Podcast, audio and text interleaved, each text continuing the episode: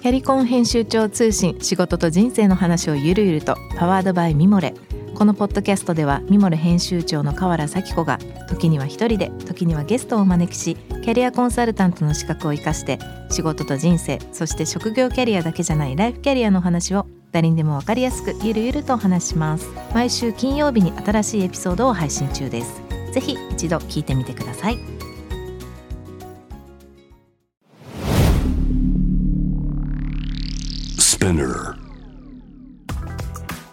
こんばんは。ナビゲーターの中道大輔です。Vision to the Future 日本のカルチャーを作り出すものこと人の魅力を引き出し世界に向けての価値観を共有するクリエイティブプログラムです。えー、7月の今日は20日、え、の夜2時ということでいかがお過ごしでしょうか。梅雨は明けてるんでしょうか。まあでもオリンピックはもう始まってますよね。いろいろ今は何とも言えないですけれどもうんなんかせある種の成功をちゃんとしてほしいなと思いますけども、まあ、アスリートの皆さんはあのそんなこと関係なしに頑張ってると思うので見てる方は純粋にエンジョイしたいなと思います。番組への質問感想は番組のホームページからメッセージをお願いいたします。ツイッターはハッシュタグビジョンフューチャーをつけてぜひお願いします。さらに番組のインスタグラム、えー、更新始まっております、えー、ビジョンフューチャー813ということでぜひ検索してみてください、えー、今週のゲストですえー、山梨県のですねワインブランドグレイスワインを手掛けてらっしゃいますワイン醸造家の三沢彩奈さんお迎えしたいと思いますこんばんは。こんばんは。今日は本当忙しいところ山梨からありがとうございます。ありがとうございます。いつもあの最近どうしてもあのズームとかが多いんですけど、今日はスタジオに来ていただいてまして。あの雨の中でしたけど本当にありがとうございます。ありがとうございます。今日聞きたいことたくさんあるんですけどまずちょっと僕の方からリスナーの方々に三沢さんのプロフィール簡単ですけどご紹介させてください。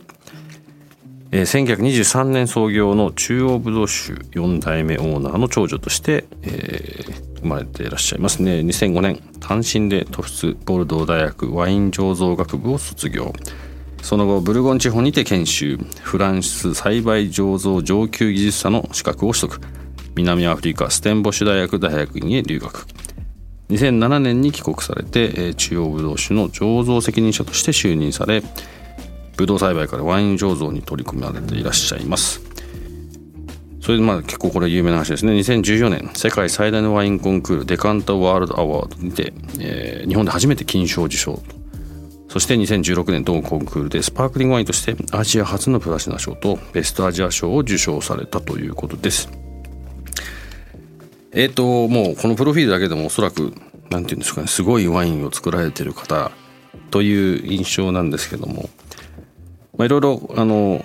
著書とかネットとかでいろいろ読ませていただいたんですけど、まあ、ここに行くまでに結構大変な流れでいらっしゃると思いますがそもそもワインを作るっていうふうにはあまり考えてらっしゃらなかったんですか？そうですね。弟がいたこともあったりとか子供の時女性のやっぱり醸造家というのが日本になかいらっしゃらなかったので、うん、自分自身が、まあ、なれるとはあん。まり、憧れてはいたんですけども、うん、なれるとは思っていなかったです。でも素晴らしいですね。ななったらもうこ いやいやまだまだ道半ばね お父さんともずっと一緒にやられてるんですよね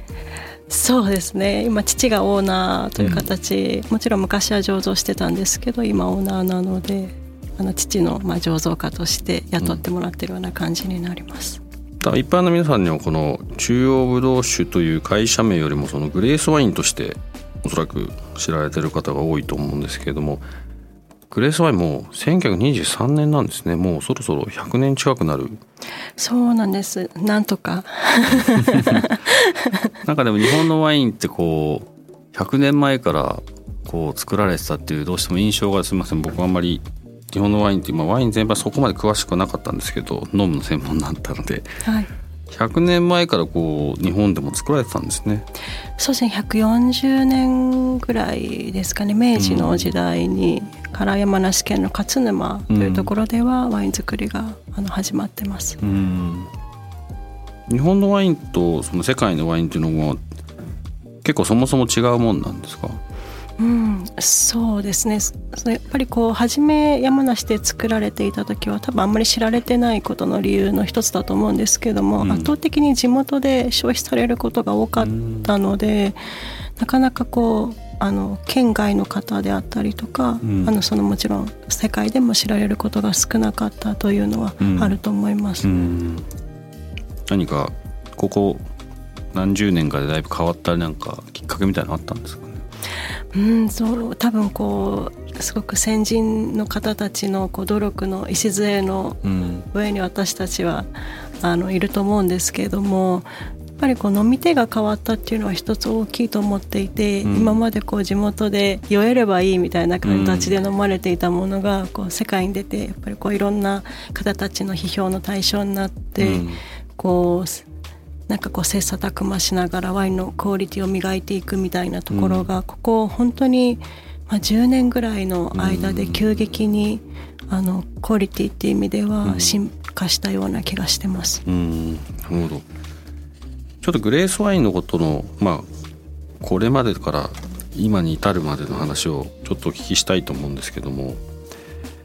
もともと今4代目のお父様の、まあ、今5代目ということですよね。はいグレースワイン、まあ、中央ブドウ酒という会社はこう作られてからこれまでどうどういうふうにこうステップアップというか作られてきてるんですか？そうですね。最初その1923年に最初のあのワインが甲州というブドウで作られているんですけどもそれからやっぱりそのグレースというあのブランド名を作ったのは私の祖父3代目になりましてあの、まあ、祖父はあの家業を戻る前は銀行家だったんですけども、神戸で、まあ、銀行家としてあの働いてまして、うん、そこでもともと体が弱かったので家業にあの山梨に戻りまして家業を継いだ形になるんですけどもおそらくそのあの銀行家時代にいろいろあの多分上司の方とかに手ほどきを受けて、うん、まあ、こうある程度こうワインというものになんかこうイメージを持って強いイメージを持って帰ってきたと思うんですけれども、それで、まあ、ギリシャ神話の賛美神からあのスリーグレイシーズですねから名前を頂いて、うん、あのグレイスワインと名付けまして、はい、父も実は開業を継ぐ前は商社にいたのであのそういう割とこうグローバルな目線の中からこうその地方のこう家業、小さな家業に戻ったというところでその中でこう私自身はあんまりそういうあの大企業で働いたりって経験はないんですけども、うん、がこう広いところからこう農村小さい農村に戻ってこう地に足をつけてワインを作っていくというところがなんかこうグレースワインのまあ家業でありその一つこう基礎に基本、うん、基礎というかこうベースになってるのかなと思います。結構じゃあなんだろうグローバルな会話というか目線みたいのが、まあ、お父さんもおじいさんもそもそも多分あったのが結構当たり前のように自分の家の中にあった感じなんですかね。そうですねあんまりこうワインっていうものがこう今もその日本の市場のためにワインを作ってるっていう感覚と例えばこう結構他のワイナリーさんとかだと国内向けとか海外向けとかでワインを分けてたりするんですけども、うん、私たちはあんまり私はあんまりそういうイメージがななかったっていうのも、うん、父や祖父の影響が大きかったのかなと思います。うん、おそらくそういう意味ではフランスに留学されたのが2005年、はい、そこも結構なんか自然の流れでこうフランスに行こうっていう感じだったんですか？うんそうですね。本当に自然な流れもありましたしあとはその2004年にあのフランスのボルドー大学と留学し、うん、後に留学することになるんですけども、うん、そのボルドー大学の当時あの白ワイン醸造の魔術師というなニックネームがついてたすごい先生が来日することになって、うん、そこであのお会いする機会があって、ここでご縁をいただいたっていうのも大きかったのでその自然の流れと巡り合わせとみたいなところがあると思います。ちなみにフランス語喋れたんですかこの時全然喋れなかったです。お恥ずかしながら。いやいやでもそれそれがすごい大事だと思います。あの結構この番組でもよく話すんですけど別に言葉の喋れるか喋れないかはあんまり関係ないよねっていうなんかやりたいこととか思いとかをどう表現するかとかコミュニケーションするかとか身振り手振りでも何でもいいんですけど、うん、そういう気持ちの方が大事なんだよねみたいな話をいろんな人と話してよく出てくるので。ああそうなんですね。結構共通してるかもしれないです。そのフランスも多分何もなしというわけではないんでしょうけどいきなりボンとまあ行ってその後フランス行って南アフリカ行ってこういろんなあのね、はい、聞いてると半分南半球半分北半球、まあ、地元のってこうやられてたと思うんですけどそっからこうなんていうんですか特にそのワインっていうことだけがこうある種コネクトしていて言葉とかは全くなしでどんどんどんどんこう広がっていく感じなんですかここから先っていうのは。そうですね私の場合はすごいトントントントンっていう方なんかこうすごいこうボルドー大学の素晴らしい先生にお会いする機会があってその後その南アフリカのステルボッシュ大学院のそれも本当にすごい先生にお会いする機会があってお声がけをいただいて、うん、その後本当にそこからはフランスに行ってからは本当にこうなんか巡り合わせ巡り合わせでいいご縁をたくさんいただいて、うん、本当に学ばさせてもらったなと思います。ボルドーではどんなどういう勉強されるんですかこういう。そうね醸造ボルドー大学ボルドー大学って基本的に結構ワインの中心とした大学になんかイメージとしてあるんですけどそういうところなんですか？そうですねいろんなこうあの学部があって私があの勉強していたところはその醸造学の勉強のところだったんですけれども、うん、醸造学なのでこうもちろん科学の授業があったりとかあのそういう微生物の勉強があったりとかするんですけども、まあ、面白かったのはテイスティングの授業とかはすごく面白い毎回すごい発見であのすごく面白かったなと思います。うん。なんか今まで考えてたテイスティングのななんか味が違ったんですか？なんかやり方とかは違う？なんかこうぶれないというか、うん、こうある程度やっぱりこう今すごく思うのは結構こうやっぱり脳でこう飲んじゃってる部分ってあると思うんですよね、こうイメージで価格であったりとかそのラベルであったりとか、美味しいよって聞いたらそれはすごく美味しく感じたりとか、メディアに取り上げられたらそれはそれですごくこう美味しく感じたりとか、でもその醸造家って常にこうブレずにテイスティング、客観的にテイスティングしなきゃいけないというのがあって、例えば結構意地悪なのもすごくあって、例えば黒いグラスにワインが入ってても白か赤も分かんなかったりとか。あとはこうなんか一回テイスティングしたものをもう一回出されてさっきと同じワインなんです実はって言われて、うんうん、あれさっきのとちょっと違う風に飲んでしまったとか。本当にこう味だけでいろんなことを考えなきゃいけない。五感で感じちゃダメみたいな。そうなんかこうやっぱり客観的にいつもこうブレずにあのテイスティングあの見極めなきゃいけないっていうのはすごく面白い、うん、難しかったけど面白かったです。はいフランスは 3, 3年ぐらいいたんですか？はい3年いました、えー、南アフリカでその後行くんでしたっけ？はい。南アフリカの最近ワインとかもすごいいろいろあの僕のお店とかでも出すんですけどこうなんていうんですか？ニューワールドってこう一く一括りでこう言ってるものとしても、はい、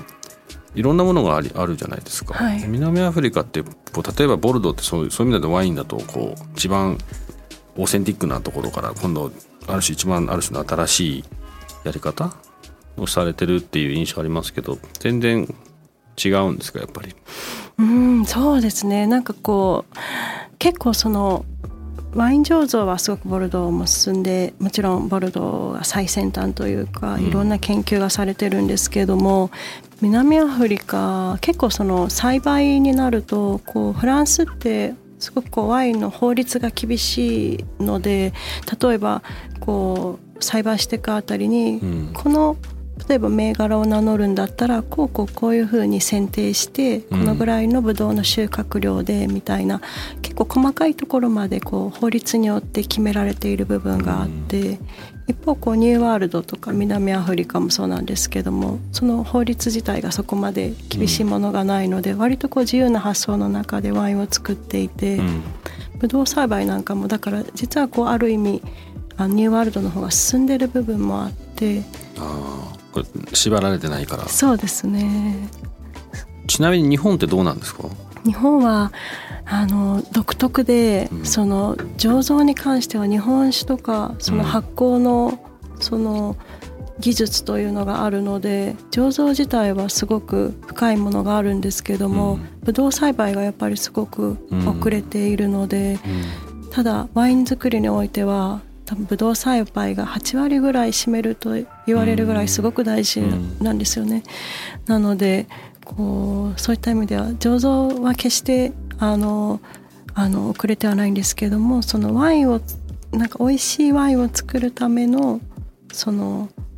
ワイン作り醸造であったりとか、うん、ブドウ栽培っていう意味では遅れてたと思います。どんどんなところが違うんですか？うんなんかその結構こう、うん、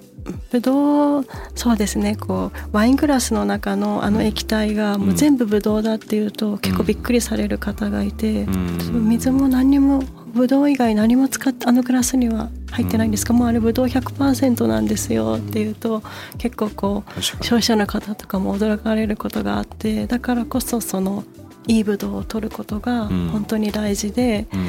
あのワイン作りっていうのは1年のそのブドウ栽培の集大成なんだっていうお話をさせていただくと、結構びっくりされる方がいらっしゃって。日本酒とか焼酎とか水がって話になる、そうですね。やっぱ水が大事だっていうふうに皆さんおっしゃるので、うん、そういった意味ではワインって本当に農産物で、うん、そのブドウ栽培が大事なんだと思います、うん、本で読ませてもらったんですけどブドウの栽培の仕方が日本はやっぱりその食べるブドウが中心になってたから、作り方が全然違うんですよね。そうなんです。やっぱりこう食べるブドウだと、こうブドウも結構房が大きくて、粒も大きくて、みずみずしくてみたいな、そもそもこう食べるブドウの系統とワインを作るブドウの系統って少しまあ違うんですけども。うんその中でもやっぱり栽培でももう狙ってるところが違うので、うん、ワイン用であればもう見た目はもう全然悪くても、うん、粒がとにかくちっちゃくて凝縮してて、うん、あの小さい房の方がむしろ喜ばしいので、うん、そういうふうになるように栽培しますし、なんか全然違うなと思います。そのために結構グレイスワインもいろんなことをトライされてるんですよね。そうですね。なんか本でこれも読んだんですけど、なんか僕の中では当たり前と思ってたことはや日本だとあんまりなかったっていうふうに聞いたんだけどその要はワイン醸造まあ買うたちは日本だと結構ブドウを外から買ってでまあワインにしていくでなんとなく僕例えばカリフォルニアとかフランスとかもよく行った時にはワイン作ってる人たちって大体自分の中にこうワイン農園があってそこでやってるもんだと思ってたんですけど日本だと多分そこがそもそも農業としてのやり方とワインを作るやり方が完全に分かれちゃってたんっていうことがそういうふうにさせちゃったんですかね。そうですそれも大きいと思います分業というか農家さんのブドウを買ってやっぱりワインを作ってたっていう歴史が長かったというのはあると思います。うん、それによって全然こう今あれですよね三沢さんたちがやられてる自分たちの農園を始めてますよね。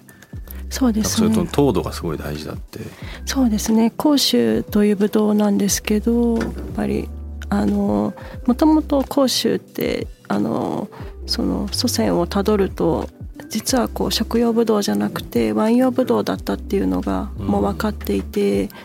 なんですけども栽培されてる方法がその皆さんがこうよくぶどう狩りに行って、うん、こうぶどう棚で、ね、大好きです子供たち も。あれだとやっぱりこうなかなかいいぶどうってすごくワインにするためのその凝縮したぶどうとか糖度が高いぶどうって難しくて、うん、でぶどうの糖度がこうアルコール度数に最終的になるので、うん、ぶどうの糖度って意外と大事なんですけども、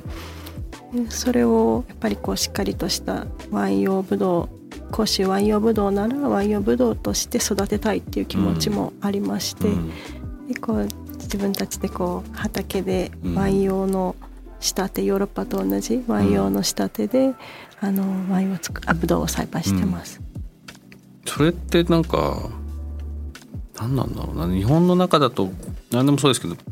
目の前にある当たり前をもっとこう良くしなきゃいけないっていうところに対して自分たちの考え方を行動に起こしていくのって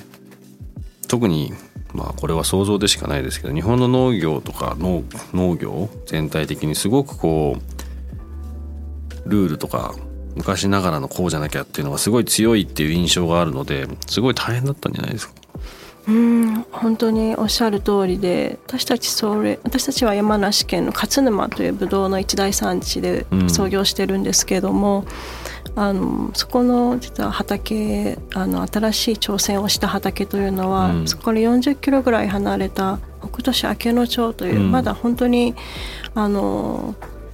ブドウワイン用ブドウの畑なんて一つもないようなところで、うん、それその新しい挑戦を始めたんですけどもからそこだからできた多分その勝沼でやろうとすると本当に多分いろんな声があって、うん、多分潰れてつぶそういう声に潰れてたんじゃないかと思うんですけど、うん、そのある意味未開の土地みたいなところで。でもその明野というのはなかなかすごくて日照時間が日本一だったりとか、うんうん、すごくその気候に恵まれた産地だったんですよね。うん、そこでやっぱり新しいことを始めるには、まあ、すごく、うん、あの良かったんじゃないかなと思います。やっぱこう新しいこと挑戦するっていうのはあの結果的に良くなった時は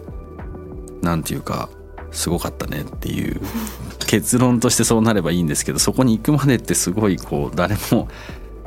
まあ、認めなかったりもするだろうしまあ本当に難しいことを、まあ、まだ途中なのかもしれないんですけどやられてると思うんですけどあのこれちょっと日本の中でのいろんな意味での問題点だと思ってるのでもう少し深掘りをして聞きたいんですけどなかなかあの、まあ、良くも悪くも日本っていうのは歴史も長くていろんなことに対して。ただそれなりにやってきてこう日本の中でこうある程度形にしていく分には良かったんでしょうけどそれがこう日本から出なきゃいけなくなった時になかなかその日本の当たり前とその出るためのプロセスと世の中の当たり前っていうののギャップが、ま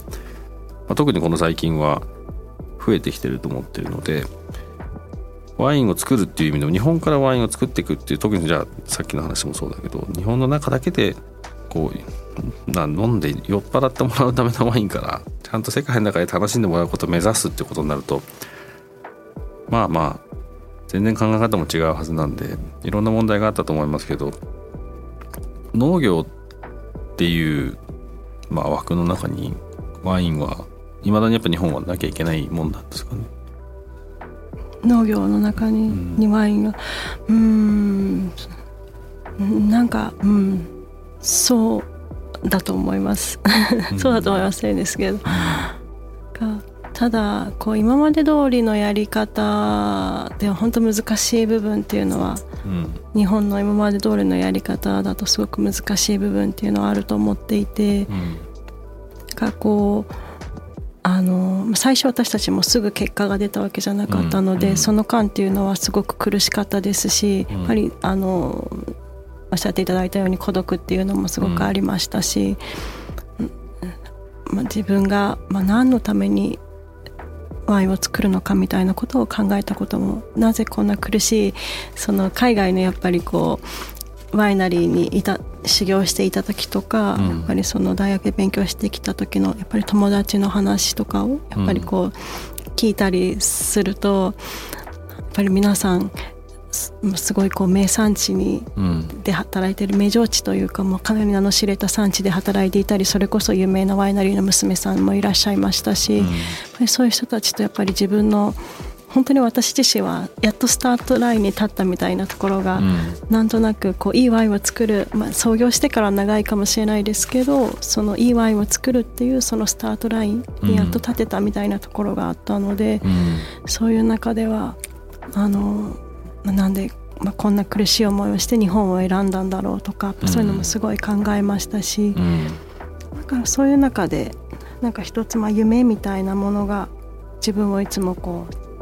支えて夢があればこそっていうと本当にその通りになっちゃうんですけど、うん、一つその夢を持ててたっていうのがあのありましったし、うん、その友人たちの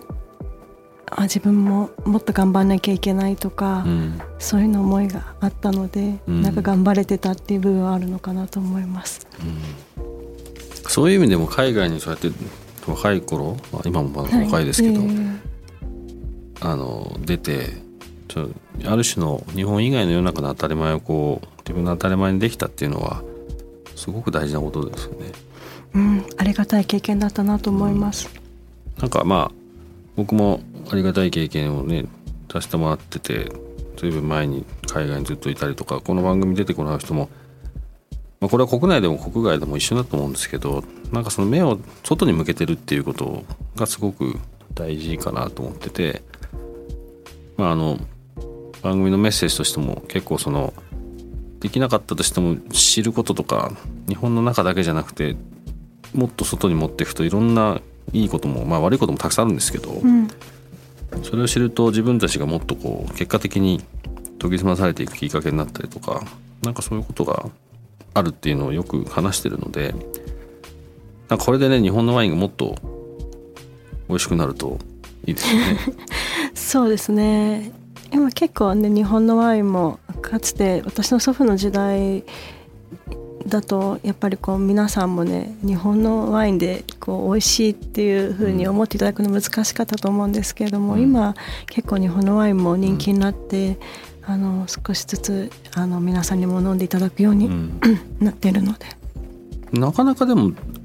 あの なかなかあの日本でこうあんまり目目にしないんですけど、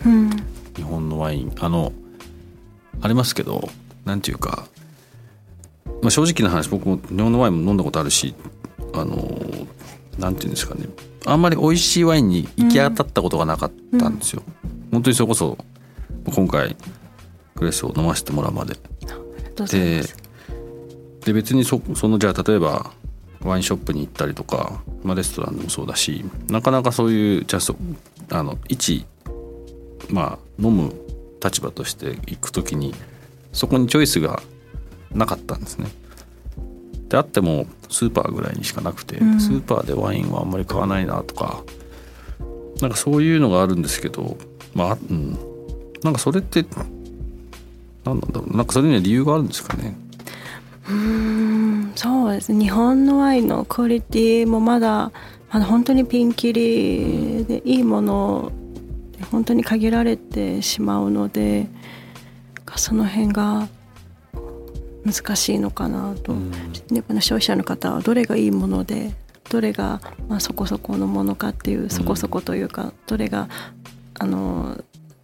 いいものかっていうのは多分皆さんに分かっていただていただないと思うので、うん、ちょっとその日本のワインのリスクを生んだったらやっぱりこうフランスとかイタリアとか、そういうものの方がいいなって思ってる方が多いんじゃないかなと思いますね。でもあれですよね。あと結構生産量の問題とかもなんかあるって聞いたんですけど、ね、あ本当そうです。日本のワインワイナリーってすごく小規模なので、うん、あのなかなか海外のあのやっぱりワイナリーの生産量規模と比べるとすごくちっちゃいので、そういった意味では手に入りづらくて結構手に入りづらいんでこう価格が上昇してしまって、うん、ますます買いづらくなってるっていうのはあるのかなと思います。なんか小規模な理由ってあるんですか？うんそうですね。なんかうんまだこう産地として確立されてないのかもしれないですね。うん。でやっぱり圧倒的にまだあもちろん自分自身で栽培されてる方も新しい方だと増えてらっしゃるんですけど、うん、貝ぶどうの方とかも多いので、うん、そうなるともう作れる栽培もともとぶどうがある量が決まってるというのもあるのかなと、自分たちでもうちょっと畑をやったりとか、そういうふうに変わってくれば、そのあんまりこう実はワイナリーは増えてるんですけど、うん、ブドウの栽培面積ってすごく増えてるわけではないんですよね。そういう意味でさっきのね話もそうですけどブドウ自身がワインをすごい決定的に変えるんだったらそこ変わんないとなかなか難しい、ね、はいそう思います。まあでも本当にあのリスナーの方ももしグレースワイン見かけたらぜひ飲んでみてください。あの僕正直山梨ワイン日本のワインは山梨が多いっていうのは知ってましたけど、まあ、ちゃんと教えてもらったっていうのもありますけどちょっと印象全然変わっちゃったんでいい意味で。ありがとうございます。あのもっと買えるようになるといいなって純粋に思いました。ありがとうございます。ということでいろいろとこれまでのお話とあの教えてもらいましたけどもちょっとまた来週はもう少し今後の話とかも含めていろいろ聞かせてもらいたいと思うんですが今夜はこの辺でおしまいにしたいと思います。忙しいところ今日はありがとうございました。ありがとうございました。また来週お願いします。よろしくお願いします。はい、えー、ということで今夜のゲストワイン醸造家の三沢彩奈さんお迎えいたしました。どうもありがとうございました。J-Wave. Vision to the Future Vision to the Future 中道大輔がお送りしております、えー、今夜の三沢さんのお話いかがでしたでしょうか？うんワイン飲みながら話したらもっと深い話とかいろいろ聞けるのかなと思いながらあの来週に撮っておきたいなと思いましたけども。うんとそうだな。すごい芯のある話を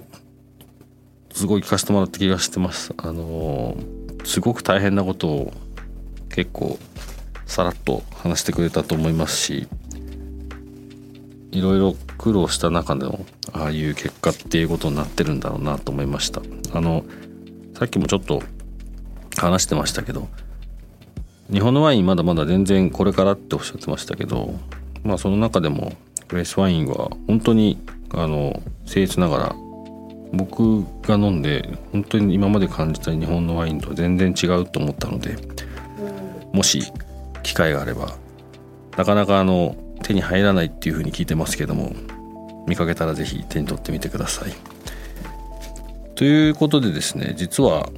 まあ前から言ってますけどもうちのキッチンカンパニーが手掛ける、まあ、日本の食文化をどう世界の食文化にしていくかっていうテーマで代々木上原に上原キッチンというガストロカフェ、えー、やってますけどもそこであの、まあ、グレースワインをテーマにしていろいろな食事とペアリング等々しながらテイストジャーニーズというまあこれ3回目になるんですけども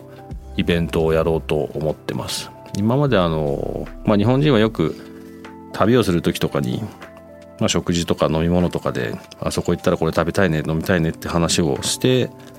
いろんな旅行とか決めると思うんですけど、まあ、このコロナということもあってなかなかできないっていうことを逆に、えー、味を、まあ、テイストが向こうから日本、まあの上原に来てもらおうという単純に言うとそういう企画でして、まあ、以前高知県と、まあ、都城市宮崎県都城市の食にフォーカスしてやってきたんですけどもちょっと今回は3回目ということでワインにフォーカスしてさらにグレースワインさんにちょっとフォーカスさせていただいていろいろなちょっとまだ詳細はこれからなんですけどもワイン出させてもらおうと思うので是非興味あったら上原キッチンの方えー、チェックしてみてください。来週も、えー、ワインブランドグレースワインを手掛けるワイン醸造家の三沢彩奈さんをお迎えしていろいろとこれからの話とかもねいろいろ聞いてみたいなと思っておりますので是非ご期待ください。番組への感想質問は是非ホームページの方からお願いいたします。Twitter は「ハッシュタグビジョンフューチャー」をつけてつぶやいてみてください。さらに番組のインスタグラム更新しております。ビジョンフューチャー813ということで、えー、ぜひそちらの方も、えー、チェックフォローしてみてください J-Way Vision to the Future ここまでのお相手は中道大輔でした See you next week. Good night.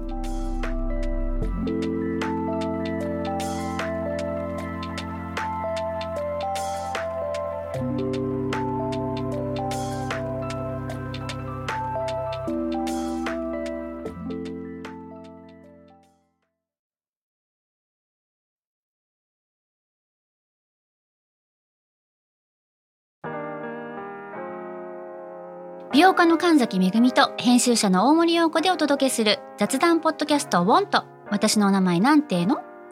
ふと私って誰なんだ？と自分がぐらついてしまうそんなあなたと毎日を楽しくするサバイバル術を一緒に考えていきます。ボントは毎週水曜日朝5時に配信。ぜひお聞きのプラットフォームでフォローしてください。